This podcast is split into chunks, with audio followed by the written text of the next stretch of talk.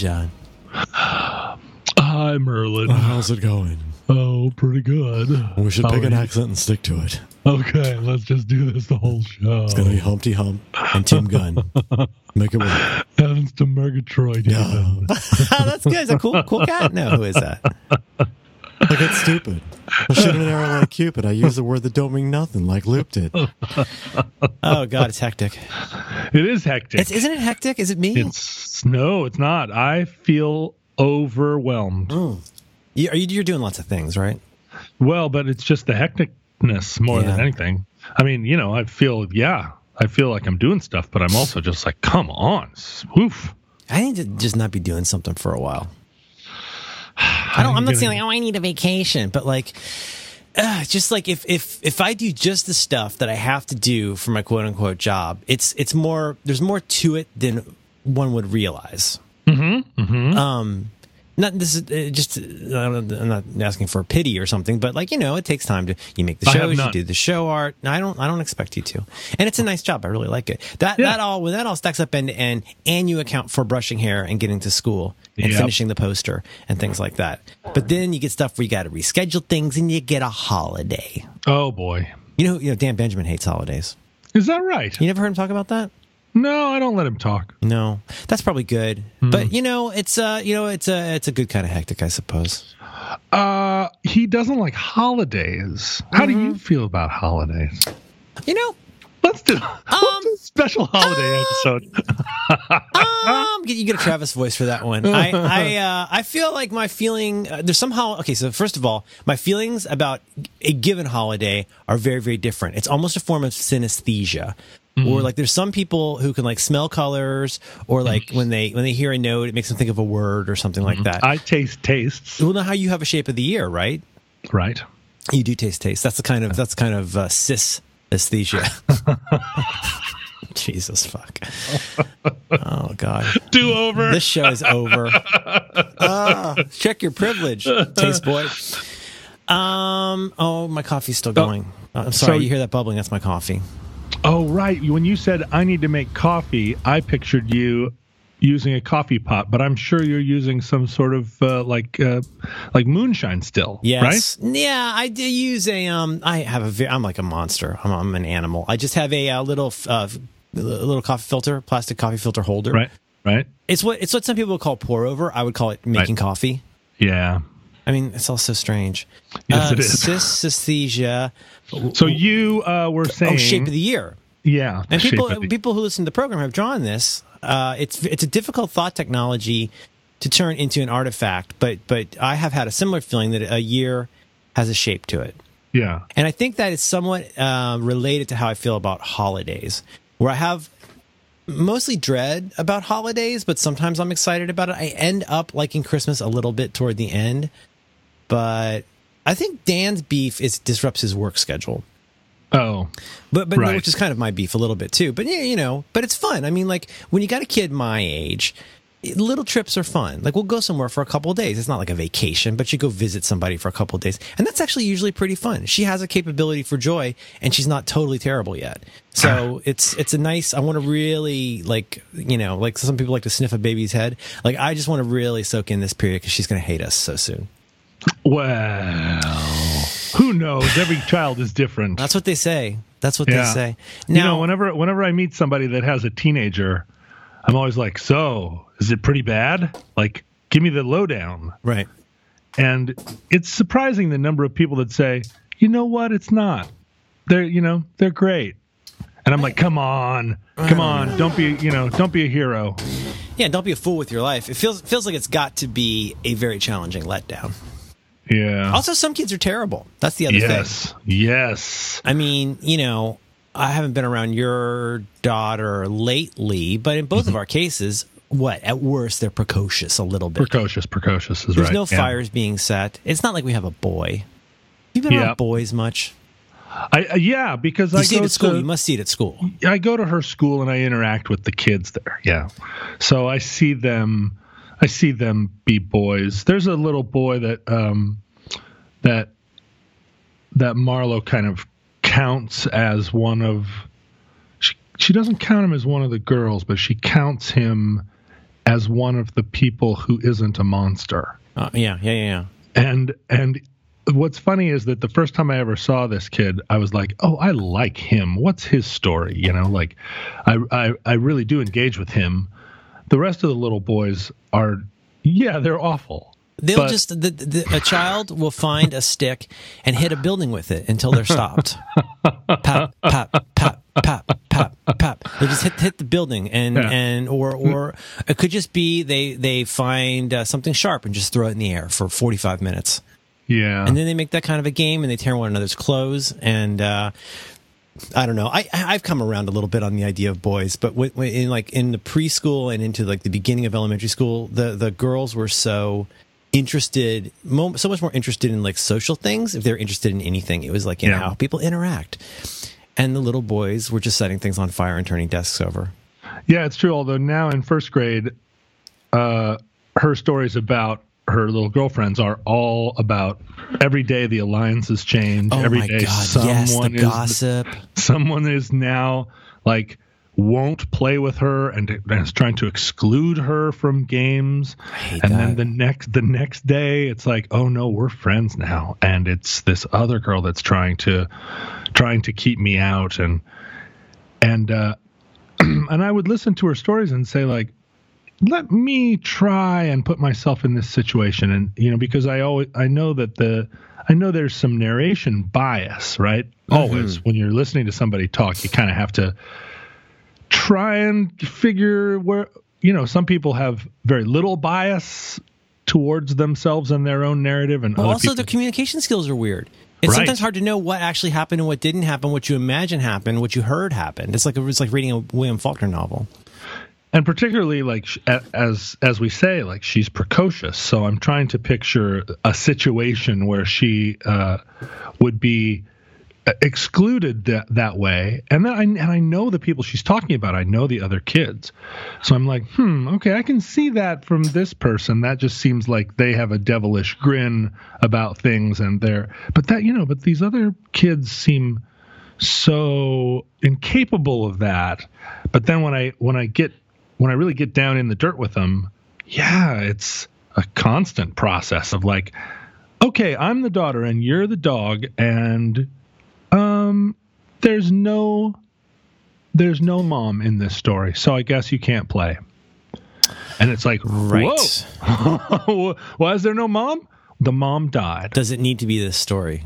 Yeah. No, but that's but you're also getting at something that like one of the painful early things. I mean, obviously there are things like there's occasional hitting or whatever and stuff like that. But the one that's a painful slow motion ride is you start watching kids discover the power of exclusion and otherness. And I, not to get all like, you know, namby pamby, but like that's kind of how I am. But like you see it pretty early on where like the most natural formation you get is a dyad. You get like, oh, you find somebody that you can hang out with. And like you get along and like she has one friend at school, like they both like Netflix. That's, that's, that's why they're friends. And uh, that's the kind of thing that happens. And then that can maybe turn into a triad well, you got three people who are into a thing and they're kind of friends, but that now you've introduced this weird balance, and now you get an out group, and now you get somebody who's stinky today or whatever, and somebody who mm. I, that's hard. That's hard to watch.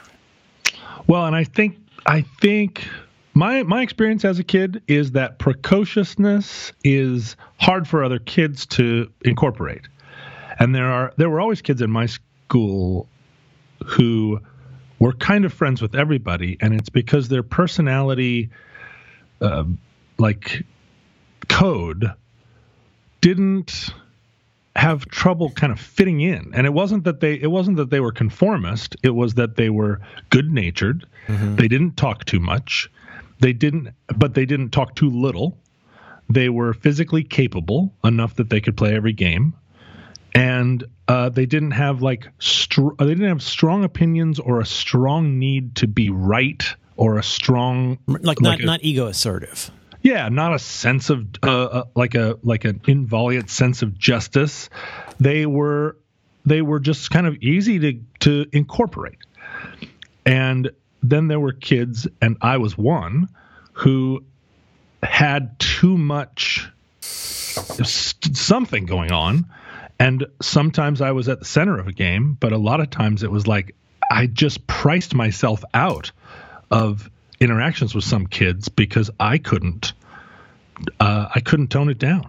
I know. I, I think I, I, think I was I was the same way. I mean, I would I would did I. I, I knew how to be funny, but I don't think I have particularly good social skills. I don't think, in the sense that I don't like my daughter has friends, even more, she has acquaintances who mm-hmm. are like, like who is this child? Especially some of these little girls who are like very calm and they listen Mm-hmm. and they mm-hmm. have converse not not listen as in like yes sir but listen as in hmm you make internet radio. Why do you need an office for that? And i'm like oh that's a really good question. It's like what are you doing? Why are you doing that on a sunday? Oh well it's that's a really that's actually a really good question. And they just look at you and they'll turn their head and furrow their brow a little bit. Like yeah. they're they actually want to know why i need an office to make a radio show and i, I don't really have a good answer for them and, but in that case, you know what I start to See if you ever do this. Do you do you ever? God, I hate this in myself. Do you ever find yourself lobbying for friendships with your kid for, for, for my own friendships or for like I'll, I'll, I'll, pick my kid up from aftercare where there's a lot of cool kids and it's kids who aren't in her class but you know are in her grade or maybe a grade younger and okay I'll, you know whoever I'll go like oh you know wow Lila seems really cool. Like, what's her oh, deal? Yeah. What's her deal? and, and, she'll be like, oh, you know, she's mostly she's mostly nice. I don't talk to her very much. I'm like, wow, she, she seems really cool. She knows a lot about she knows a lot about Wolverine. If you talk to her, she's really she's really oh, mostly nice. well, my daughter in her class now, her class, I'm pretty sure her teacher's a socialist. It's super interesting. The way she runs the class is very interesting.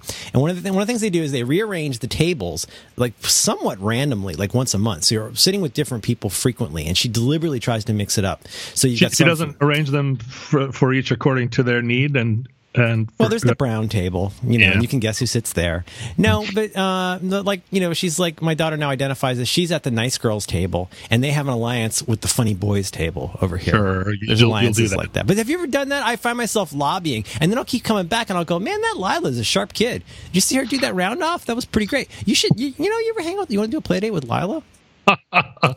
Nino, yeah, is Nino is uh, is a small girl at oh, the school. A, that's a sweet name. I like that. Nina. It's a beautiful name. And I adore her. She's got so much personality and she is so um, like there was a there was a girl at her at, at uh, my daughter's old school who I also adored, but who was visibly uh, a um, she was visibly trying to undermine other kids and social situations. She would pit kids against each other oh, at four years old. She would go into situations and just be like, I'm friends with you and not with you. And then she would go to the other person and say, I'm friends with you and not with you. Mine, not with mine, has, mine has, a friend friend like that. She's it's like and, she's playing an ongoing game of diplomacy behind everybody's back. It was crazy. And I'm, you know, I'm a grown up and just by virtue of the fact that I'm, that I'm tall, uh, I can hear the distance between that group and this group was only 15 feet. And I just stood in the middle and could hear her on both sides. And I'd be like, young lady. Hmm. And she would kind of look up at me with this knowing look of like, so I was a little terrified of her. Now yeah. she's grown, she's grown up and has become like a, like a, a, a gentle child. I don't know what she went through. That's but, the other weird thing. They change. In one year, you get one kid who's the crazy kid who always gets sent to the office, and the next year, they're like, "Oh, she's in theater now. She's doing really great." Yeah, she's great. But Nino uh, is a, a constant bugbear for my daughter, and and it's always a situation where she's hmm. doing something. She's she's doing something, and uh, she's trying to, you know, boss, uh, or she's trying to this or that or this or that. And yeah. I'm always saying like, but she seems so nice. I know. And I get all this pushback, and I know she's not nice. Maybe I Nino, that, maybe Nino needs a friend, honey. Maybe you should well, hang out with her. So the thing I know about my kid is that she is she has a very very big. She takes up a lot of space, right? And she doesn't um, she needs a little bit of coaching to incorporate other people's narratives into her very, very large and well developed narrative about whatever. Mm-hmm. And I think Nino just doesn't take it. I think Nino just doesn't roll over. Okay. And pushes back. Yeah. Because Nino's socially successful. I watch her in the school and people love her and she and I think she and uh, I think they're just at loggerheads about who, like just simple, really simple shit. Who's deciding what the story is? Right. And so I'm always trying to make this treaty. And and the thing about Nino is she likes me. So um, you know, so she runs up to me and says hi, and we have our little interaction. And it's not like uh, you know, like I don't watch my kids sit and fume about it. She doesn't care. But she doesn't want to invite her to birthday parties. Like it's very complicated. That's so interesting. We get the same thing here. Where like, and then I, I, I idiotically try and drill down a little bit, and like, now I sound like some kind of social worker because I'm always like, oh, did um, did something did something happen? Did they did, did somebody like hurt you? And she's like, no, no. And it's like, you know, I don't know what kind of monster I'm going to create with these kinds of like these sessions that I do. Can you point to the doll? Yeah. Show, show, me where Nino excluded your narrative. Show me where she wouldn't let you be the puppy. This is, but story. it's yeah, yeah, yeah. Sometimes you can't be the puppy, but you know, I think about when I was a little kid, and we mainly played media. Like, like I've told you before, we played SWAT. We played Tora Tora Tora, the three-hour Japanese uh, Pearl Harbor movie. Um, and we we would play these things, and everybody had these certain things that they like to do. Sort of like you wanted to be the English guy with the uh, briefcase full of bombs, right? Everybody's got this role that they want to play, and it seems like a big part of that play becomes negotiation about. I guess this is obvious, but a lot of it becomes negotiation about what it is that we're playing right now, what the what the frame and the rules and the tone of what we're doing is. I think we've talked about this before, but my mom had uh, described that realization she had in the 1980s when she was on when she started to be on the board, and she would go to these board meetings For school or for pipeline? for the pipeline. Okay. And you know the way the pipeline hierarchy was was that the president and the vice presidents came from the oil companies. So they were never the president of Alyeska Pipeline was never promoted from within. It was always kind of a plum job that you got as you were working your way up in British Petroleum or Arco or um, you know one of the owner companies.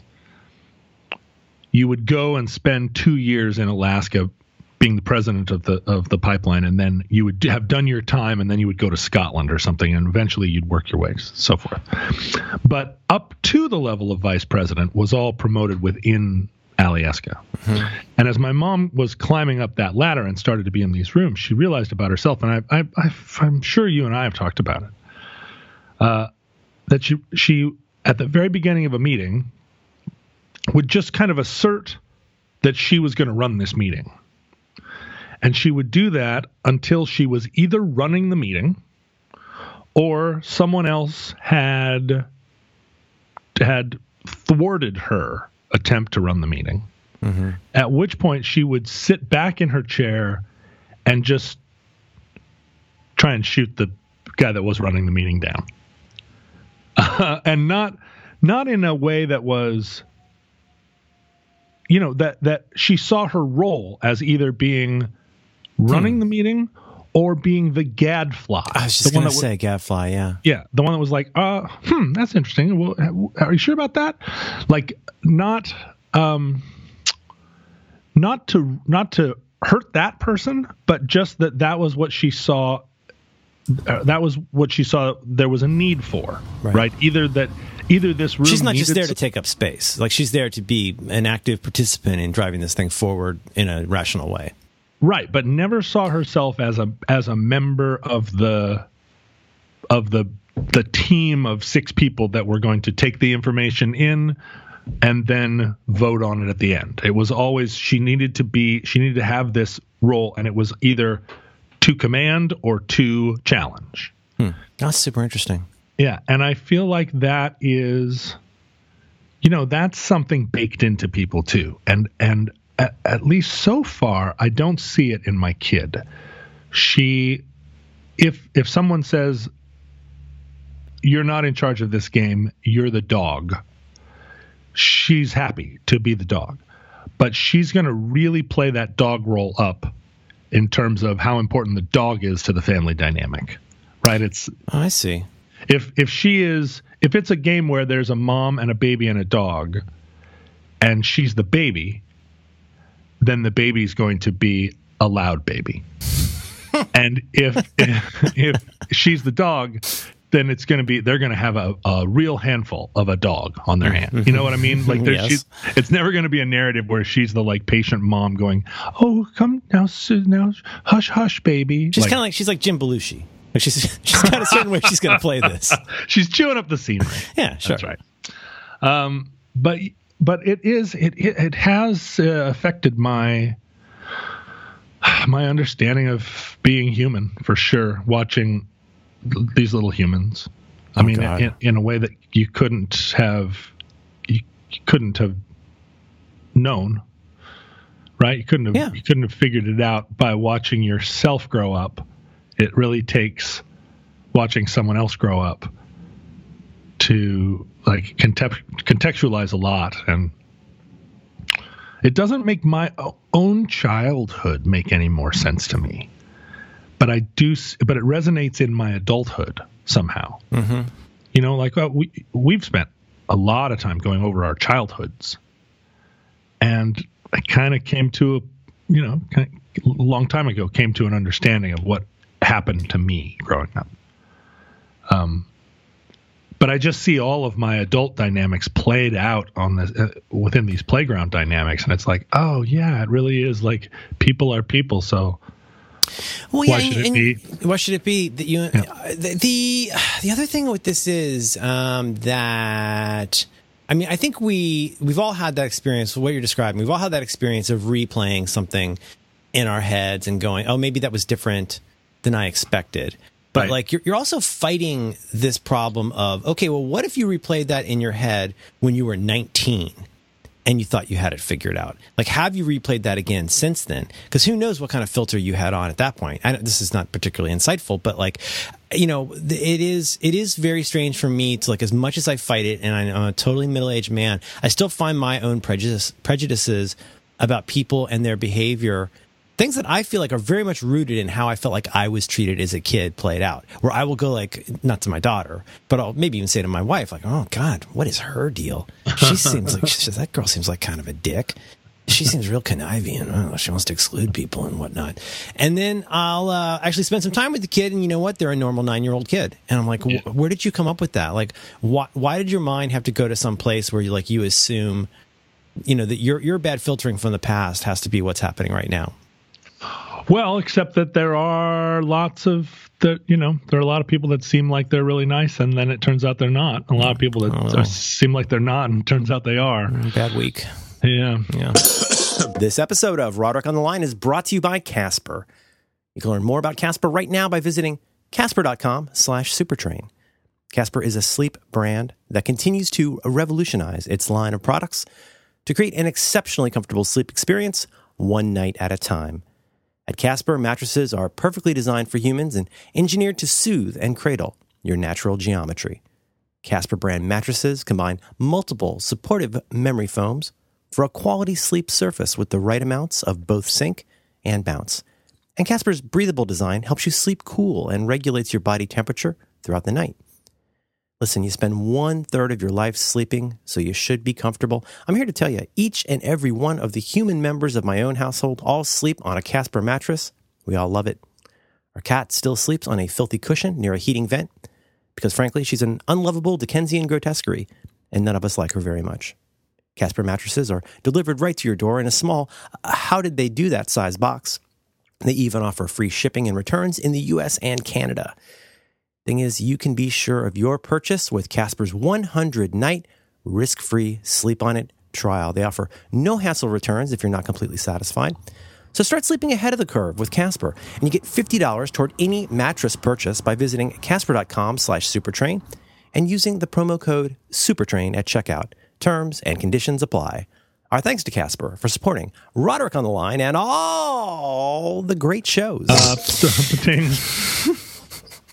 but uh, but uh, yeah, I had a I had an interesting experience yesterday uh, that I wanted to tell you about. I would love to hear it. I, people uh, don't know. People assume that we, we write a whole script for this or something, but we Mm-hmm. a lot of what we end up doing for the program, my internet radio show I do at my office, it is largely improvised. Yeah, why do you have an office to do an in- internet Well, radio that's show? what I put all this shit my family doesn't want in the house. Oh, that's Nobody true. wants my That's true. Oh, I built a I Daddy, built a Daddy, bring home more boxes of comics. No, it's not a thing. what about what about these statues of Wilberforce? What, what is? What about your? What about your dead-eyed uh, superhero girl? What about all these bottles of kombucha from March? Like, what's going to happen with that? Bottles of kombucha Kombucha from March. Mm, I love Tropicalia. I uh I gotta so you know sometimes one of the things that I do, as you probably know now and and for always, is that I um I get asked to moderate things. Oh yeah, you're a go-to MC. Yeah, and there's and that's the thing. Like what, when I was in high school, I looked around the school at the jobs that one could do at a school, and I said, various roles that one could inhabit. Right, that's right. As a freshman, I looked at my high school, which, you know, the first day of freshman year, my high school seemed like a big urban high school from uh, from the late 70s because it was the early 80s and Anchorage was 5 years behind. So all those all the movies you've ever seen about a, a an American high school in 1977, that's exactly what it felt like when I walked into freshman year. Were you were you aware at the time that, that y'all were behind? I mean, how, how how attuned were you to like, oh, this isn't the way people dress on Dukes of Hazzard or whatever? Not, not really. Not Bad no. example, but yeah. And and and people. I mean, the world moved. The world was starting to move pretty fast. Um, but like, disco and punk rock were both still pretty uh, present, culturally new things in 1981 and 2 in, in Anchorage. And I know that they still were reverberating other places, but it hadn't, there wasn't that feeling of that, that there was in the States that it was, um, that things were over or ever over. It, and it wasn't until MTV arrived, which was in 82, I guess. Was that right? 81? August of '81, but most people didn't get it for a while. Yeah, we didn't get it until 82. That's when I got it. Yeah. Um, where we suddenly had access to things happening that fast. You had you had like up to the minute New York taste on Yeah. your screen, Right. right? Uh, I and- mean, like the, the, the it's it's it's uh, obviously this is something that was way overcovered at a certain point, but it's easy to forget now how much like how, how likely were you to be exposed to the motels, Adam and the Ants, and uh, and uh, Captain Sensible uh, in Alaska in the absence of MTV. Zero. Yeah. No, no chance of it at all. And um, I feel like pretty much the same for Florida. I wouldn't even know where to look to find, maybe not the motels, but to find like sort of odd stuff. I didn't have the budget or the purview to find that stuff. And then suddenly, especially in the morning when they show lots of weird videos, you see the weirdest stuff. yeah, and it was it each each new thing that came on, you were like, okay, is this what we're doing now? Like That's what wow. Devo, that's what Devo looks like. yeah. Hello. But but my first day of freshman year, like at that time, all the football players, uh, the fashion was that they wore painters caps. Did this was this a thing that happened nationally? Painter's caps with, as I think I've told you, the misspelled mascot of our team on the back in Cooper Black, technically green, but Cooper Black typeface. Yeah, uh, the Buccaneers, the uh, the Gulf High Buccaneers. We had painter's caps in, I want to say 80, 82, 83 as a uh, Oh. fundraiser. So yeah, that was a thing, I guess, and and it was a thing that felt. I mean, they felt very old. They felt very adult. They were very large, much larger. Uh, the the seniors, of course, than the freshmen. Improbably larger. And probably larger. Our school had 2,700 kids and spread. Oh, and it was a one story 1962 high school that spread over what felt like 40 acres. Um, and walking in the front door, I mean, I'd been I'd been forewarned by kids like if you walk across the Thunderbird that is inlaid into the hallway, um, if you walk across it and a senior catches you, they will make you scrub it with a toothbrush. And I and every incoming freshman was like mortified or terrified. Don't walk across the the mosaic of the T-bird, our noble mascot, the Thunderbird, Thunderbird. the the appropriated Native American and not not not really even from our state or the local cultures, but appropriated from That used to seem so normal. the distant Native American culture. Utah jazz. um, but uh, but but at the time, it seemed plausible that that schools were far enough out of the of the disciplinary reach of grown-ups that senior classmen could could be that much in control of the school and of the space that you would be getting swirlies or scrubbing the scrubbing the floor with a toothbrush and the adults would be standing in the background with their arms crossed nodding approvingly Yeah. um but my goodness What? i have no idea what i was talking about Oh, you were talking about what it's like to be. It's okay. No, no, no. This is a safe space. It's uh, it's what it was like to be in Alaska at a time when you were running. Feel like the, oh, the whole place was running a little bit behind. uh-huh, uh-huh. painter, painters caps. yeah painter's cap Get the Thunderbird. But I started talking about it because I had a because I had another idea. Oh, Merlin, this never happens to me. Am I getting? Am I like going old? You, it's- you can't tell yet. You don't know. That's the problem. Oh no. Yeah, no, I'm just starting to like have it and realize it. You, you know. Yeah. You you know that I like I uh, I always make it back. Yeah. I make a digression. I go out into the woods. I wander around, but I always come back. No, you do. You, you land it. You really land but, it. but what happened here? Should we do some exercises? I'll do. I'll do with you. I'll do with you. Did I'll I do just it- have a stroke? Is that what it feels Do like? it feels toast? like it feels like nothing. It feels like you're just talking and then you just don't remember. You might have had an episode. What what kind of episode? You'd have to get an EKG. I think. don't- I mean, Oh, it's not like anything blurred. No, listen. We're gonna we're gonna get this. We're gonna get this. Let's right, take it. Let's all take right. a minute and pause, and let's hear Okay. from our sponsor. this episode of Roderick on the Line is brought to you by HelloFresh.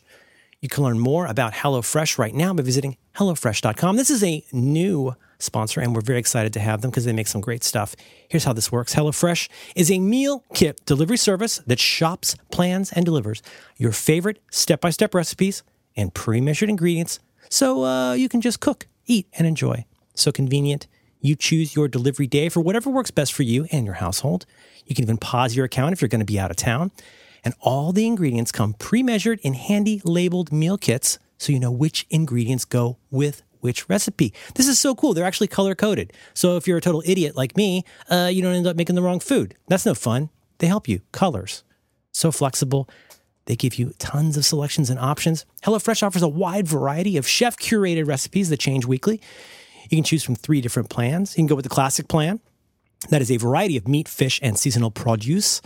The veggie plan, you get vegetarian recipes with plant based proteins, grains, and seasonal produce. And you can go with the family plan, which is quick and easy meals with all the yum worthy flavor the whole family will love. And HelloFresh makes it so easy, so easy to cook delicious, balanced dinners for less than $10 a meal. What? No more time consuming meal planning or grocery shopping. I happen to really dislike both. You're not going to have to plan dinner. You're not going to have to go spend money on takeout, and you're not going to be worrying about gathering ingredients week after week after week. They're going to help you with that. Here's some of the notable recipes that are out there. Hall of Fame, customer voted favorite. You get the Juicy Lucy burger with tomato, onion jam, and arugula salad. Arugula. Premium selection for dinner upgrade? How about this? Lobster ravioli and shrimp with tomatoes and tarragon cream sauce. Yum's delicious. Or you could try a kid test recipe made specifically with the specifically with families in mind. That's going to be your easy peasy ravioli gratin with spinach, thyme, and Parmesan breadcrumbs. Sign me up. Last week, my special lady friend made us amazing chili from HelloFresh. I had it the next day, uh, and it was like the best leftovers it was, oh, ever. It was so good. And she wanted me to share with you that she thought this was a great service. She says it was a breeze to make, and that she was especially impressed with the way the ingredients were packaged and presented. I agree. Good job, honey. So here's what you do. You go get $30 off your first week of HelloFresh by going to HelloFresh.com. And you're going to want to use the very special promo code ROTL30. ROTL30, $30 off your first week of HelloFresh. Our thanks to HelloFresh for supporting Roderick on the Line and all the great shows. All right. Okay, so here's what we're going to do. Let's let's do an exercise here. We're going to take Yeah. this nice and easy, all right? Okay. Okay. All right. So the, the triggering thought was we were talking about children, we were talking about your mom. We Right. started talking about uh, the situations where some people are able to socialize with others. You started talking about how when you started high school in the early 1980s, you felt like things were actually more like a like a mid 70s. Things like punk rock, things like disco Right. were still very current at the time. You can even you can even look to things like the introduction of uh, MTV to your area in uh, Mm-hmm. in 1982. You've got seniors wearing painters caps. Yes, seniors were wearing painters Don't caps. if you step on the T-bird, they're going to make you take a toothbrush Mm, and I clean remember all this and clean that. It was a very But- good story. But I was I was jumping off into it because something recently happened that I wanted to tell you about. Mm-hmm. Uh, I wanted to show you about. Mm-hmm. And you said um, uh, you said uh, that we didn't see each other all the time. That what was in the show was in the show. Mm-hmm. That we that we lar- that we largely improvised the show. Yes. which I you know I thought was important uh, for for everyone to know because Yeah. because you know they think we do work from a script. Yes. I lo- I obviously lost Or at my least at least a set of beats. Yeah.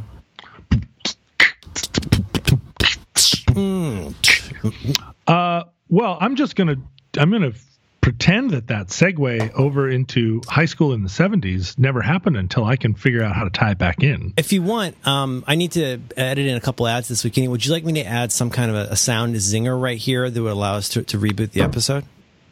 Uh, like a like a bow wow wow wow wow wow, or like a whoop whoop whoop whoop. How's it going, John? Hey, hi Merlin. H- how are you? Are we starting over from the start? No, no. Oh, See now, now we got I got to add another noise now. oh, all right. Bow. Boom, boom, boom. I don't know if I can find that. Um, No, no, no. It's fine. yeah, I'll, um, people are people are terrible, and Mm-hmm. it's uh, sometimes hard to know when you're the terrible person. I'm. Oh, I assume that I'm always the terrible person. Do you really? Because I mean, like the thing is, it's like, and this kind of gets to my point about the changing your filter. And feel free to jump back in at any point. But th- this is part of part of my point with the filter is that I feel like I have probably sanded off, papered over, and buttered across many many things in my past as because reasons. Do you know what I mean? Where like I thought everybody treated me this way because boodly boop boop boop. And I don't know. Sometimes it, I am reluctant to go too far back to look at that again because it's very painful. Well, you know, my my uh, passage through time, personally, I have never, I've never felt any uh, any strong need to cast myself as the victim of of of situations of the world or of other people. Um, like I did, I never felt victimized by anything other than massive structures right like i nobody i, I wasn't um because i was enough of a of a problem from a young age that there was never a time when i didn't understand and it hadn't been imparted to me by everybody that i was kind of a problem and not always a bad problem Did, but but you, didn't you take up that mantle at a certain point? What it did was it liberated me from it liberated me in a certain sense because there was because uh, from a young age it wasn't like John Roderick you are a problem it was always from everybody oh John you're such a problem Oh, like it was nice. yeah, it was very. It it was always wrapped in a warm fuzzy that that the word problem I heard ring in my ears as the word exceptional. And because that the world's just not ready for you. but that word was used too, but but but that's how I heard it, right? So I never I I never felt like, oh, the reason this is because that.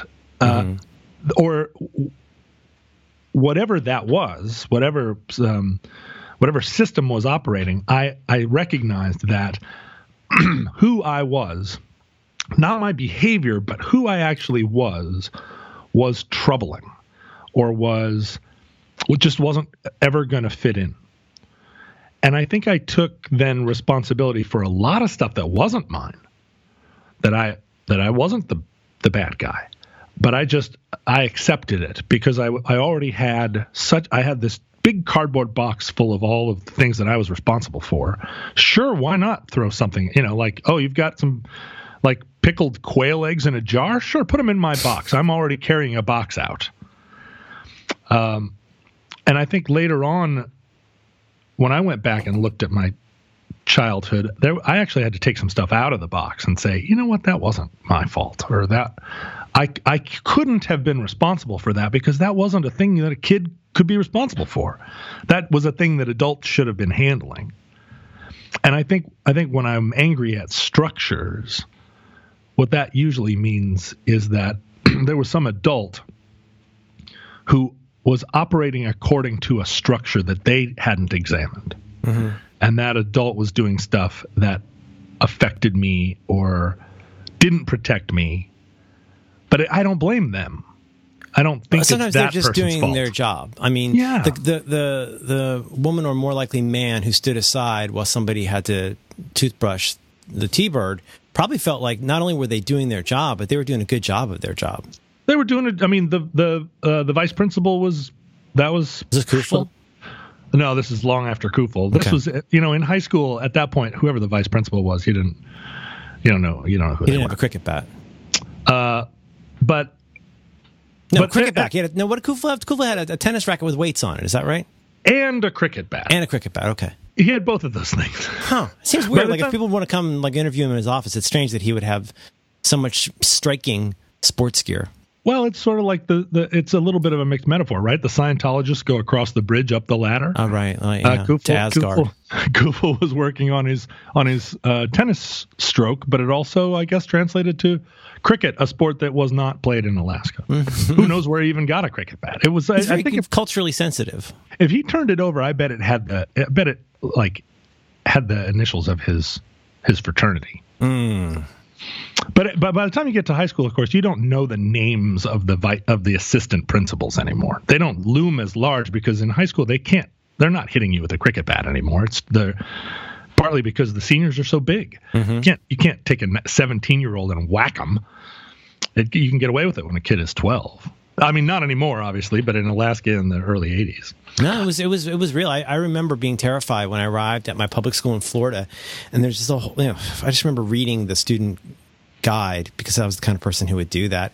All the crazy rules about what kind of clothes you're allowed to wear, and then this like fetishist's description of the swatting, the spanking process, and exactly like like the very specifics of what kind of device was going to be used to strike you, mm. and like hmm. how it was going. It was it was so weird. It was like I, I wish I could find it today because it, it, really it feels well. It feels like porn. It doesn't even feel yeah. like something from another time. It just feels like somebody's idea of like I, I wrote this this weekend. Can we put it in? Like um, yeah. I don't know, Jim. Man, uh, you're pretty specific about the kind of plywood to be used when you hit these girls. Well, it's very important yeah. they understand the rules and why they're bad. He just read the Marquis de Sade. Mm-hmm. I remember what I was, what I, how I got out there. Yay! How's it going, John? I, I was talking about, I was talking about uh, uh, being a master of ceremonies. Oh, the, I had that in my notes, even. Right, and the roles that uh, you that you you go to a high school and you look around and you you uh, you figure out what roles you're going to play, and there were all the, all these different roles, right? Valedictorian, captain of the football team, all this stuff, and the the and I knew that I was none of those things. I was never going to be captain of the cheerleaders. Uh, I didn't want to be a photographer for the newspaper. There were there were people that just like photographer for a yearbook or newspaper was all they wanted to be, uh, because the photographer like is behind the camera. They don't really have to. They're not in front of the camera. Also, they're usually a lone wolf. Lone wolf, right?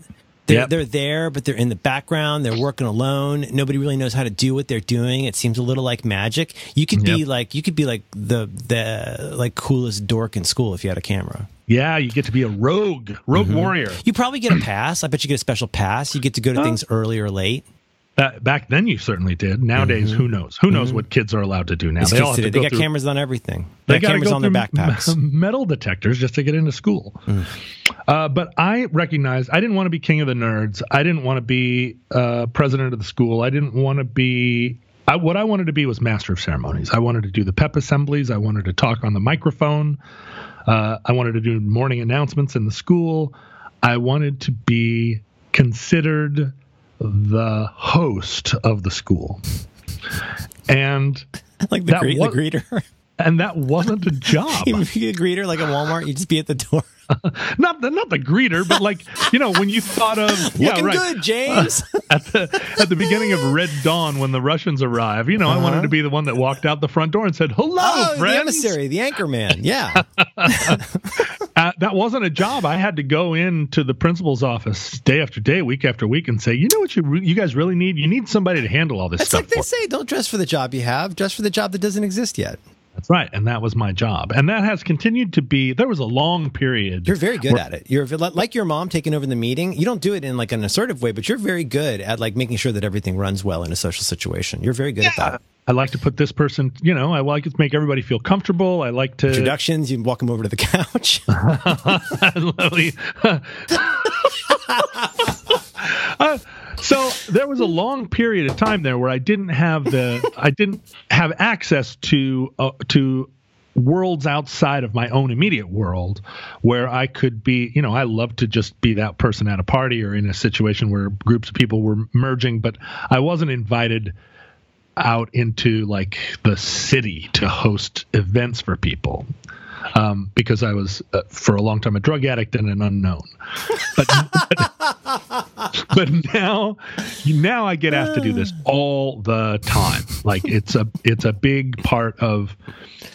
Uh, well, two things, right? For a long time, it was part of volunteering for me. It was like how I gave back to the community because a lot of the times what I was asked to do was host benefits, um, fundraisers, events for charities, and You're talking about like this, your later. This is like in more like your rock years. yeah, this is in the last 10, 15 years. Right. You know, like, hey, will you come do this for the, the March of Dimes or whatever? And it was always, um, it was an automatic yes. And then I started getting asked to do those things where it was not a charity. It was like, this is our, our annual meeting, or this is a, we're having a, we're having a big event and we're a for profit company. And I, and I've, it took me a while to realize like, hmm, so this isn't really a, this isn't really a benefit, is it? This is more of a it's more of a job you would hire somebody to do, and then learn to learn how much to ask. But I still, and particularly around the holidays, right? I've I, there have been I've been invited to do this five times in the last two weeks. Like, hey, will you do our thing? And I'm and I'm I'm practicing a little bit of the like the uh, mid two thousands Merlin Mann, where I'm like, I'm going to say a number. And what I hope you hear in this number is no, I don't want to do your thing. Right. But if you say yes to this number, I'll do your thing. Anyway, I get a call from the University of Washington. And by call, I mean email. And the email said, Hey, um, will you come moderate or uh, will you be the uh, interlocutor, the interviewer for an event we're having? And I said, you know, sure, yeah, what's the event? And they said, we're bringing Dan Harmon Oh my god. to the University of Washington, and we would like you to be his, Oh my god. uh, to interview him and and um, host the event. oh my god. And I was like, this is my chance. This is it. I get to bring this whole story full circle. Hmm. Dan Harmon and I are going to, I'm going to do my due diligence this time. I'm going to watch Rick and Morty. Mm-hmm. I'm going to read his Wikipedia entry. I'm going to like Catch up on all those shows everybody's always demanding you watch. make a few note cards about the names of the shows he's done. Mm-hmm. and so when he says, when I say, you know, I love your shows, and he says, which ones? And and and uh, and I'll have that moment of like, uh, then I'll be able to answer. I'll say Rick and Morty, and he'll go, "What do you like about it?" But I'll be I'll be ready for him because I'll have written it down, and I'll say Rick and Morty, or whatever. I don't Yeah, know. right, I. I haven't done that work yet, but I was like, No, but you'll be yes. you, the thing. The point is, the point is not what you will say, but that you will know what to say. I will not be caught with my drawers down. He's going to be sitting there with his Harmon in his hand because you are now a man who knows all the great shows. That's right. That's exactly it.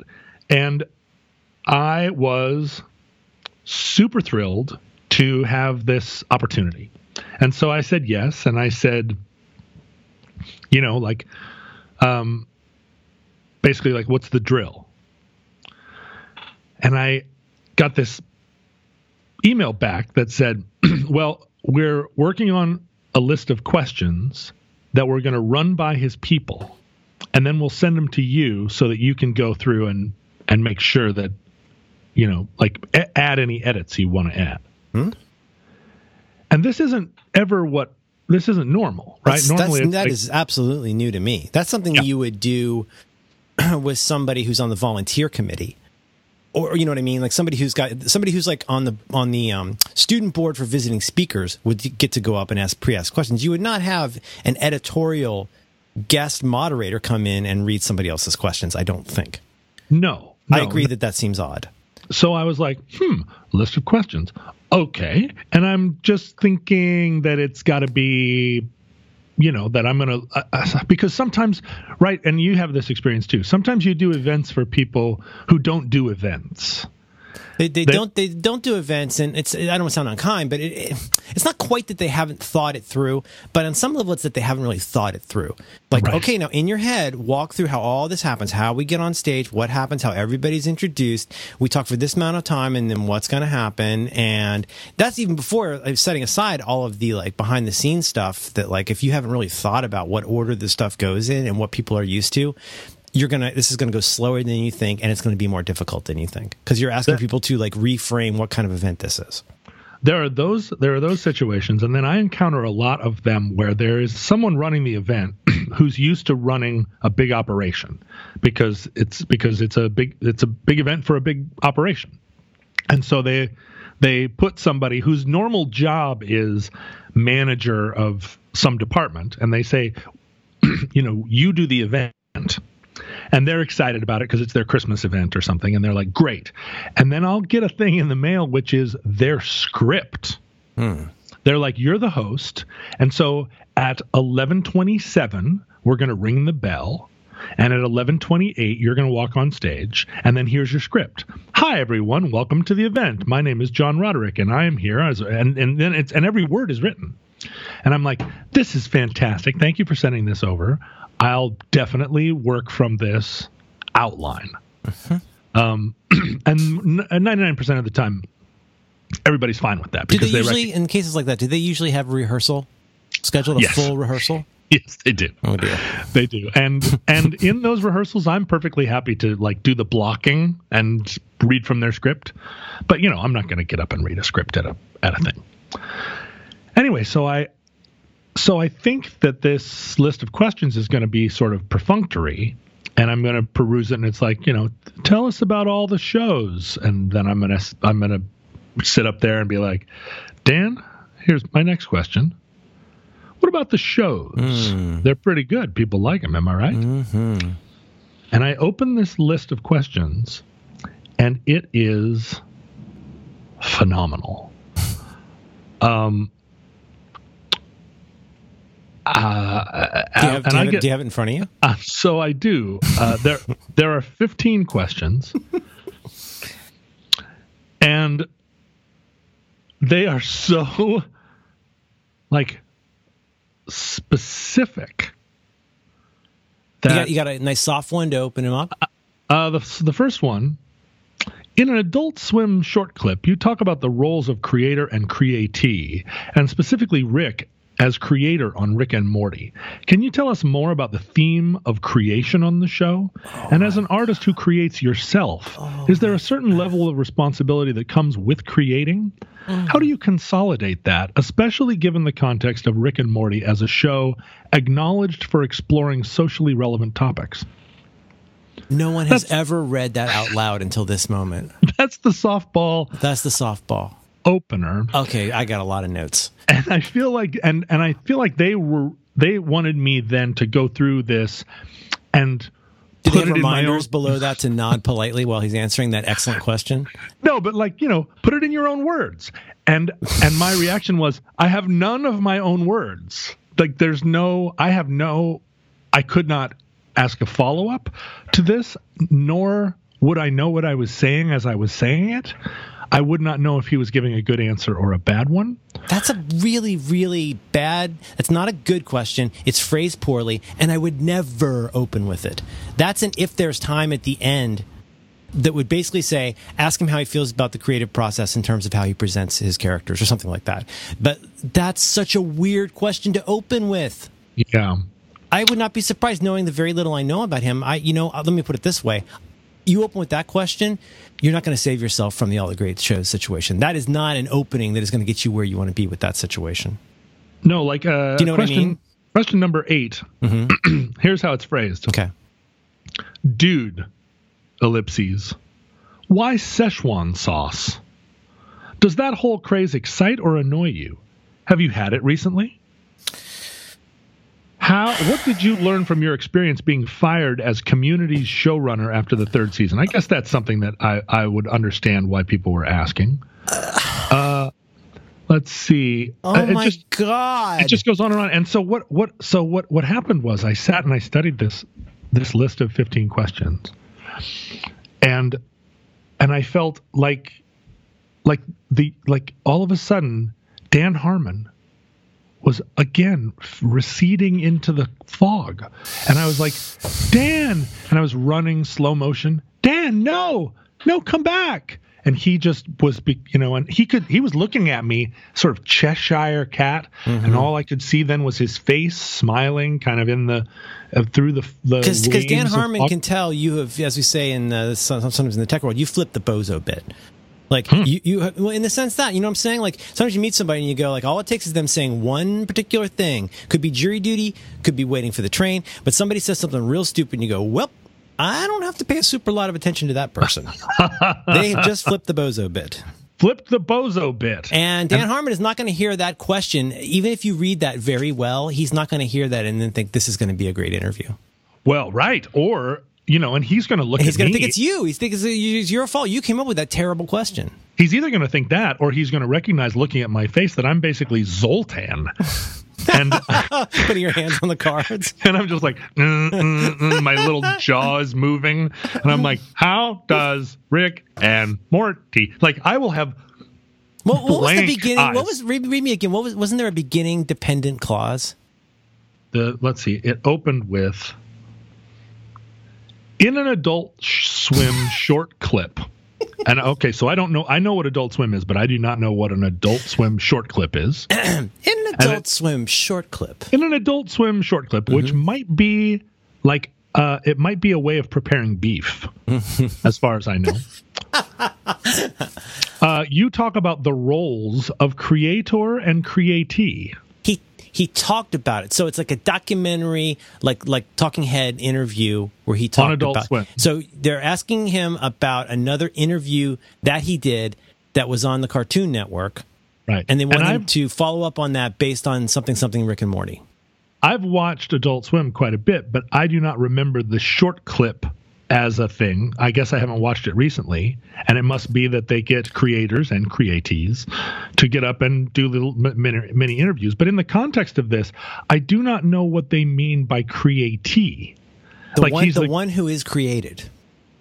By Is that what that is that what you take that to mean? A creator what creates things, and a createe is one who is created. one who is created. So how is Dan Harmon created by either Adult Swim or his show? But then but then talk about the roles of creator and createe and specifically Rick as creator on Rick and Morty. Now is Rick a cartoon character or is he a person? Uh, he he's a person who's a cartoon character on the Rick and Morty show. But he is a real person named Rick in the world? I don't think so. It started out apparently as kind of a riff on Back to the Future. He's kind of the Doc Brown character, but it's gone a very far way away from that since the pilot. so but it's not that rick is like rick and dan went to college together and started this Not show Not that I'm aware of. so I think he's a create. I think he's a createe of Dan Harmon and his writing partner.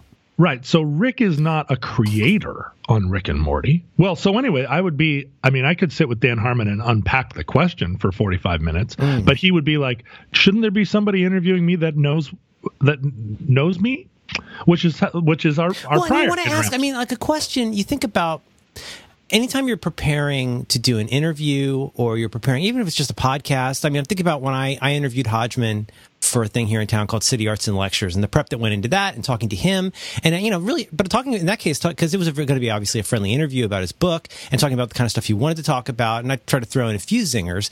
But at the heart of it, like, and when you're preparing for stuff like that, like the, it's the question is a MacGuffin. I mean, right. what you're right. looking for is an opportunity for the personality. Uh, you think about a good Terry Gross interview, like a classic Terry Gross interview, is where she talks to somebody where she doesn't really know much about what that person does, but ends up very curious about an angle into what they do that gives them an opportunity to say something they never knew they thought about that topic, right? You know what I'm saying? I, that's that's I might be getting too inside my own head here, but I think the goal of a good interview is to not be like a fucking writer for Pitchfork and go look at me, notice what I'm creating. It's more to get out of the way and just provide enough ammunition for that person to go off in a direction that's going to be interesting, novel. And, my goal would be try to get them to say something, not that they, maybe something they want to say, but get them to have a thought they didn't realize they had and have them articulate it in a way that surprises and delights them. Give them the ammunition for that. Right. A question and, like that does not do that. A question like that wants to be written on a whiteboard and diagrammed. Yeah, and it's and it's obvious. It was obvious to me as I was reading it, like, oh, this was the problem between me and Dan Harmon the last time we met, coming through the rye, mm-hmm. which was this is the level of fandom that he's used to encountering. Like this, th- these questions were obviously put together by students mm-hmm. at the university who were very excited that it's Dan obviously put together by someone who's partway through college, and and probably a team of them because the the the suggestion as I was waiting for these questions to arrive was like we're working on these questions.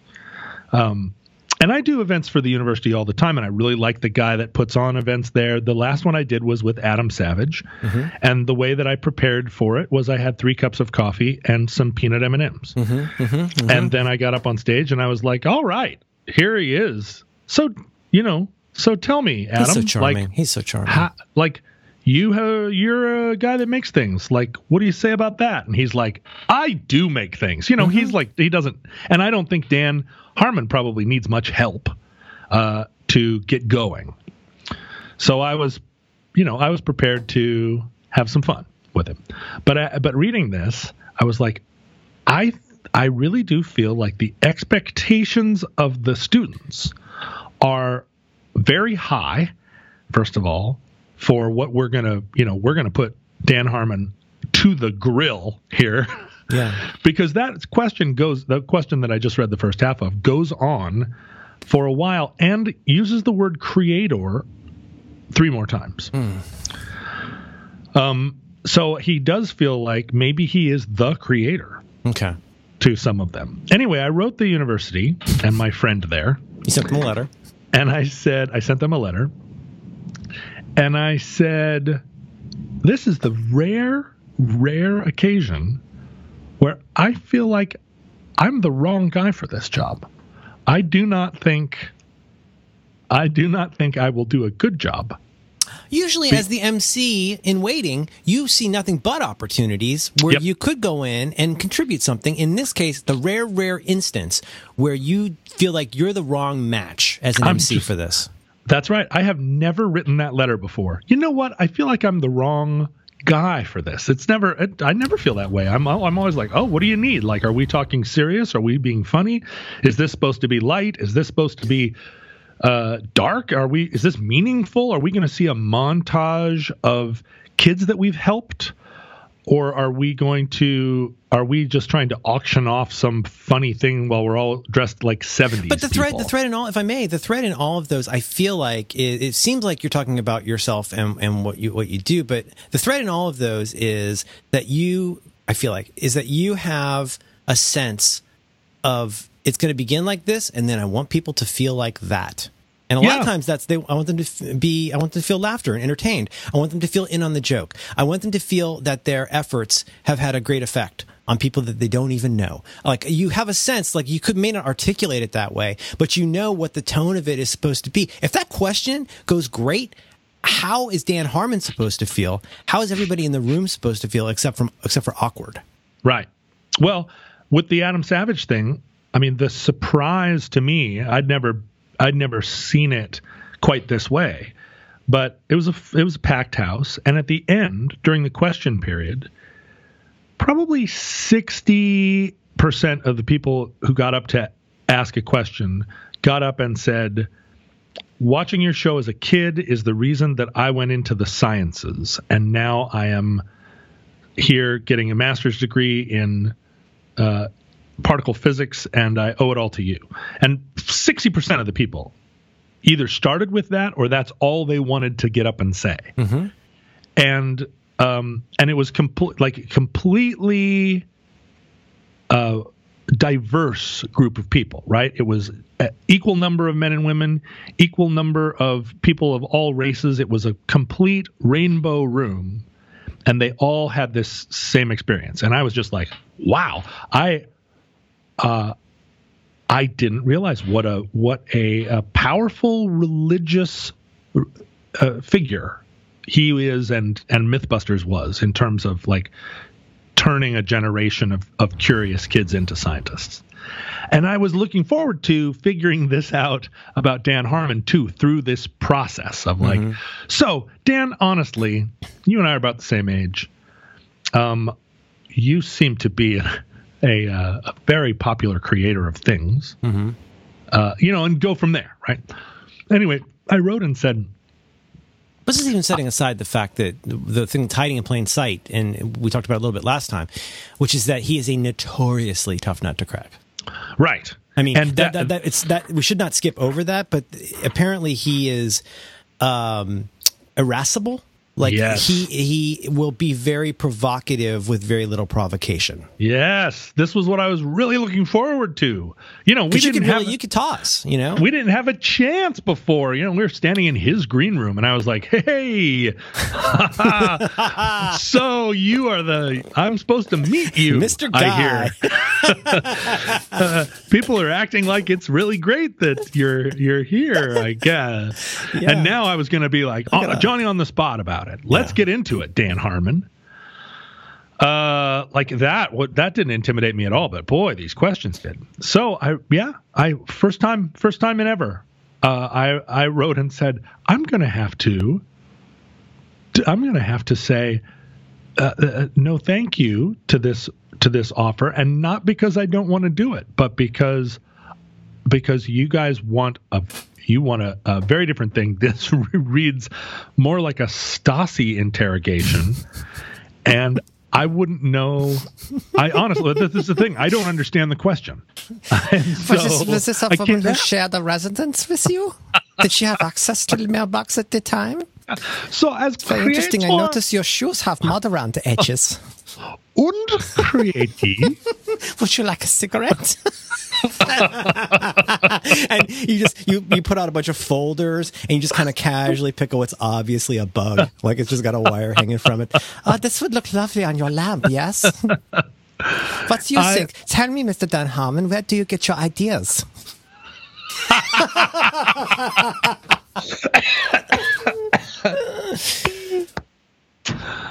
All the great shows. All the great shows.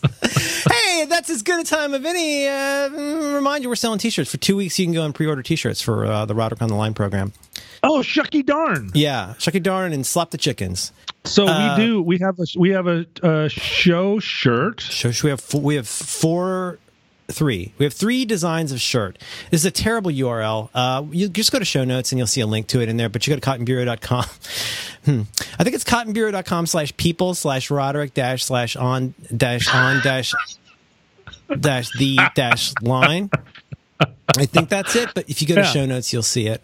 But you can go and uh, so we've got the return of the pound sign super train shirt. We have the mm-hmm. ding Roderick ding. on the line orange bell and a brand new shirt that ironically enough we have an all the great shows T-shirt you can get. All the great shows.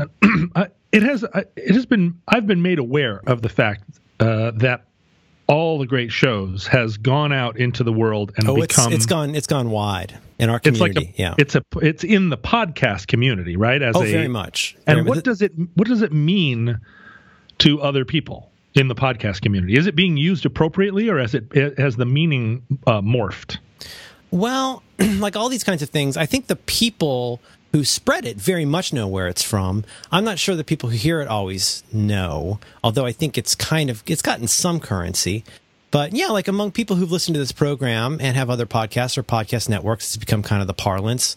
You can always tell it's caught on when uh, you say a certain kind of thing, and then there's a Slack Slackbot auto response that dumps in all the great shows in. Like you know, that's a good sign that you've been memed. but yeah, it's, it's gone around. But uh, what's this is really nice. This is designed by our friends at Cotton Bureau, and I, I don't want to get us in trouble from an IP standpoint, but I would say it's, it's basically it's a T-shirt. It says all the great shows. Doesn't sound so great, but it's pr- in pretty much the All in the Family font. It's a great font. And it's a really good. The first they did it, I think they said it in Cooper Black, and that looked great. But I think I don't know what this face is called, but it looks really sharp. And uh, you can get it uh, at Cotton Bureau. And like I said, go to the show notes, rodrickonline.com. For, for this episode, you'll find a link to it. It's a sh- it's a shirt that I would wear. I absolutely would wear this shirt. I would give it as a gift. Mm-hmm. I may give it as a gift. Mm. Wouldn't, isn't that great when when when everybody opens a present and it's a present from you about you? One time I had a housewarming party, and an acquaintance arrived and said he had a gift for me. And what he gave me was his vanity printed book of essays that he had signed. I said, thanks, buddy. I have a framed picture of you on my piano, What? and Did I give is- you that? It was one of it was during your period where you were doing uh, business cards and stuff. Uh-huh. You had that wonderful picture of you standing on a chair in the middle of a field of mo- of ivy, That's a great photo. uh, really shouting holding at the holding a Mac lap, laptop. holding a laptop, shouting at a forest. Tall hair, orange Yeah. sweater, looking Yep. a little chunky and screaming into the forest. yeah, I really it really it really spoke to me. It's really the Merlin Mann that I know best Yeah. and Thanks, man. know and love. And so I took that picture and I put it in a frame and I put it on my piano. Oh, and and it's just one of the things that is in the house. It's just Merlin shouting at the forest. It's uh, and I've always as I walk past it because I you know I see it forty times a day. It's the type of thing I really wish that you would give out at Christmas a framed photo of yourself shouting at the forest because I think everyone in your life would put it on their piano. huh? And you think that's that's the gift, but in particular, that's the photo that should be in the gift. Well, no, I think if you because you take pretty good pictures and you've you've had some iconic pictures taken over the years. I think if you gave out a series or like just, you know, just made coasters or whatever, but if you gave out a series of of uh, framed photos of yourself Oh, and ma- maybe a copy of my uh, Vanity of your, Press uh, of book your of Vanity essays. Press book, yeah, like sign that for hey, you. hey, I, I got you something. Enjoy the new house. Yeah, Merry Christmas. Um, let me ask you this. So go go buy the fucking shirt. Um, the thing I wanted to ask you, if this were an alternate universe, if we are in uh, the the the ultimate uh, Dan Harmon universe, and you had the opportunity to go and do the interview you'd like with him, how would you open? I mean, I know I'm putting you on the spot a little bit, but knowing, but like setting everything else aside, if you, somebody says to you, okay, you're going to have two chairs on stage, you got a bowl of fruit and some water, there's going to be 300 people there in a theater atmosphere. You're going to have a lav mic, you'll have a lav mic. You got 35 minutes plus 20 minutes for questions. What kind of thing would you would you open with? Uh, I think I would. Yeah, I think I would sit down, not having uh, not having yet read his Would you would you Wikipedia move? entry. Would you strike the stage and reset where the chairs are? Do you think? First of yeah, all, yeah, yeah. I mean, I, the, my my opening would be, uh, Dan, like leaving aside your entire canon. Mm-hmm. Um, I don't think I think everybody in the room has is super well versed in the stuff that you make, and if they want to know more about it, they can go look it up, which I'm sure they already have. And so, a lot of the questions that people probably typically ask you are just rephrases of their own desire to let you know that they know what you do Oh yeah. um, people just want to get up and ask obscure questions that they already know the answer to, just to watch you perform like a like a marionette. Um, what I think I would rather do now is, you know, kind of get to the bottom of uh, like why you're here. What what i- what interests you about appearing in front of a group of people, making yourself available this way? Um, as somebody that is that works in a medium where your face is not on the screen, like what's your relationship to to this yourself in the world? Like what are you he- what are you hoping to hear from people? Um, What and and is this and he can about? go any way he wants with that. He could say, Yeah. uh, "I don't want to be here. My fucking agent made me come here." Yeah, That or could be say, fun. That could be- you could I'm run with that." I'm promoting a thing, and this is part of promoting it. Or he could say, you know, the, I don't get a lot of feedback like directly with people, and I really crave the human contact.